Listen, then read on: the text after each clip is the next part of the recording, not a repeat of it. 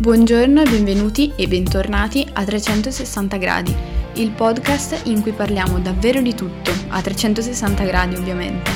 Letteratura, attualità, cultura e anche scuola. Salve a tutti e benvenuti a WhatsApp, la rubrica con cui riassumiamo le principali notizie della settimana. Cominciamo dalla politica. Giovedì 4 marzo è arrivato a sorpresa l'annuncio delle dimissioni di Nicola Zingaretti da segretario del PD. Zingaretti ha spiegato così le sue dimissioni. Mi vergogno che nel PD da 20 giorni si parli solo di poltrone primarie quando in Italia sta esplodendo la terza ondata di Covid.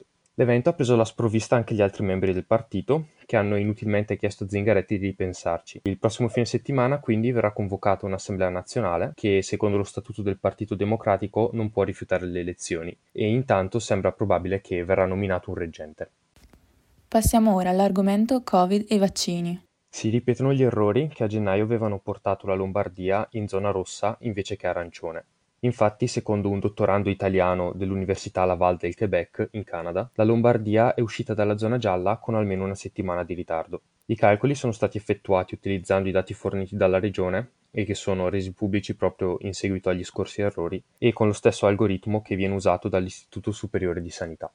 In Italia stanno continuando lentamente le vaccinazioni con alcuni disordini nelle modalità di prenotazione e qui in Lombardia si sono iniziati a vaccinare oggi gli insegnanti e il personale della scuola con il vaccino AstraZeneca. A proposito di AstraZeneca, qualche giorno fa Draghi ha bloccato l'invio di 250.000 dosi di questo vaccino all'Australia, bloccando per la prima volta in Europa l'export di vaccini prodotti dall'Unione e dicendo che la causa del blocco sia il mancato rispetto degli impegni contrattuali dell'azienda con l'Unione Europea. Un'altra novità riguardo ai vaccini è che il Ministero della Salute ha approvato la possibilità di somministrare una sola dose di vaccino anti-Covid alle persone che hanno già avuto il coronavirus, escluse le persone con delle patologie legate al sistema immunitario. E questo perché l'immunità data dall'infezione è stata stimata a durare fino a sei mesi e sarebbe possibile considerarla come la prima dose delle due del vaccino. Per ora, anche con l'ultima l'ultima variante trovata a Varese, di cui c'è solo un altro caso in Thailandia, sembra che i vari vaccini siano efficaci anche con le diverse varianti diffuse.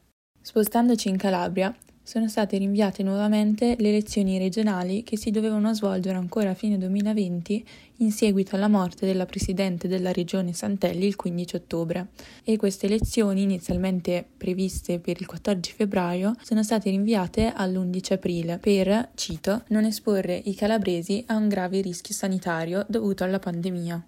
Ora passiamo in Europa, dove Viktor Orban, un politico ungherese e primo ministro dell'Ungheria dal 2010, esce dal Partito Popolare Europeo. Il gruppo parlamentare dei popolari europei a Bruxelles si è riunito il 3 marzo ed ha approvato la modifica del regolamento che permette di sospendere un partito membro. La votazione è passata con una maggioranza schiacciante, 148 sì, 28 no e 4 astenuti. Già nei giorni scorsi Orban aveva annunciato in una lettera al leader bavarese del Partito Popolare Europeo che in caso di un voto a favore avrebbe ritirato dal partito la delegazione, definendo illegale la revisione del regolamento. Da diversi mesi la fazione di Orban è sospesa dalle riunioni dei vertici. Il premier potrebbe decidere di migrare, con i suoi 11 eurodeputati, nel gruppo misto, per poi aderire in un secondo momento al gruppo dei conservatori e riformisti europei, che fra gli altri ospita Fratelli d'Italia di Giorgia Meloni, lasciando così un vuoto però nel Partito Popolare Europeo, che, in prospettiva, può essere colmato dalla Lega di Matteo Salvini. Ora vorremmo trattare di argomenti già presi in considerazione nelle scorse puntate, come la riforma elettorale di Hong Kong e le proteste in Myanmar. Venerdì in Cina, durante l'Assemblea nazionale del popolo, è stato annunciato un nuovo piano di riforma elettorale per Hong Kong, che consiste nel poter fare eleggere alle cariche rappresentative solo i cittadini fedeli al partito, i cosiddetti patrioti, per evitare che non si possa aggiungere a diffondere la democrazia per cui si sta lottando da molto tempo all'interno del regime. In Myanmar continuano a più di un mese dal colpo di Stato le violente proteste. Ogni giorno vengono fatte manifestazioni di ogni genere a favore della democrazia e della libertà in cui stanno morendo moltissime persone. In queste proteste le donne stanno avendo un ruolo fondamentale anche perché sono timorose di perdere, oltre ai valori della democrazia e della libertà, le varie conquiste di genere avvenute durante il mandato di Aung San Suu Kyi, che è in arresto dal primo giorno del colpo di Stato. Stato. Ad esempio, molte donne hanno protestato appendendo i sarongs, che sarebbero come dei parei, lungo le strade, lungo i fili del bucato. Questo gesto è significativo poiché, secondo le credenze superstiziose in Myanmar, in cui ad esempio credono i militari, passare sotto gli indumenti che coprono dalla vita in giù le donne, come i sarongs, faccia male alla mascolinità degli uomini.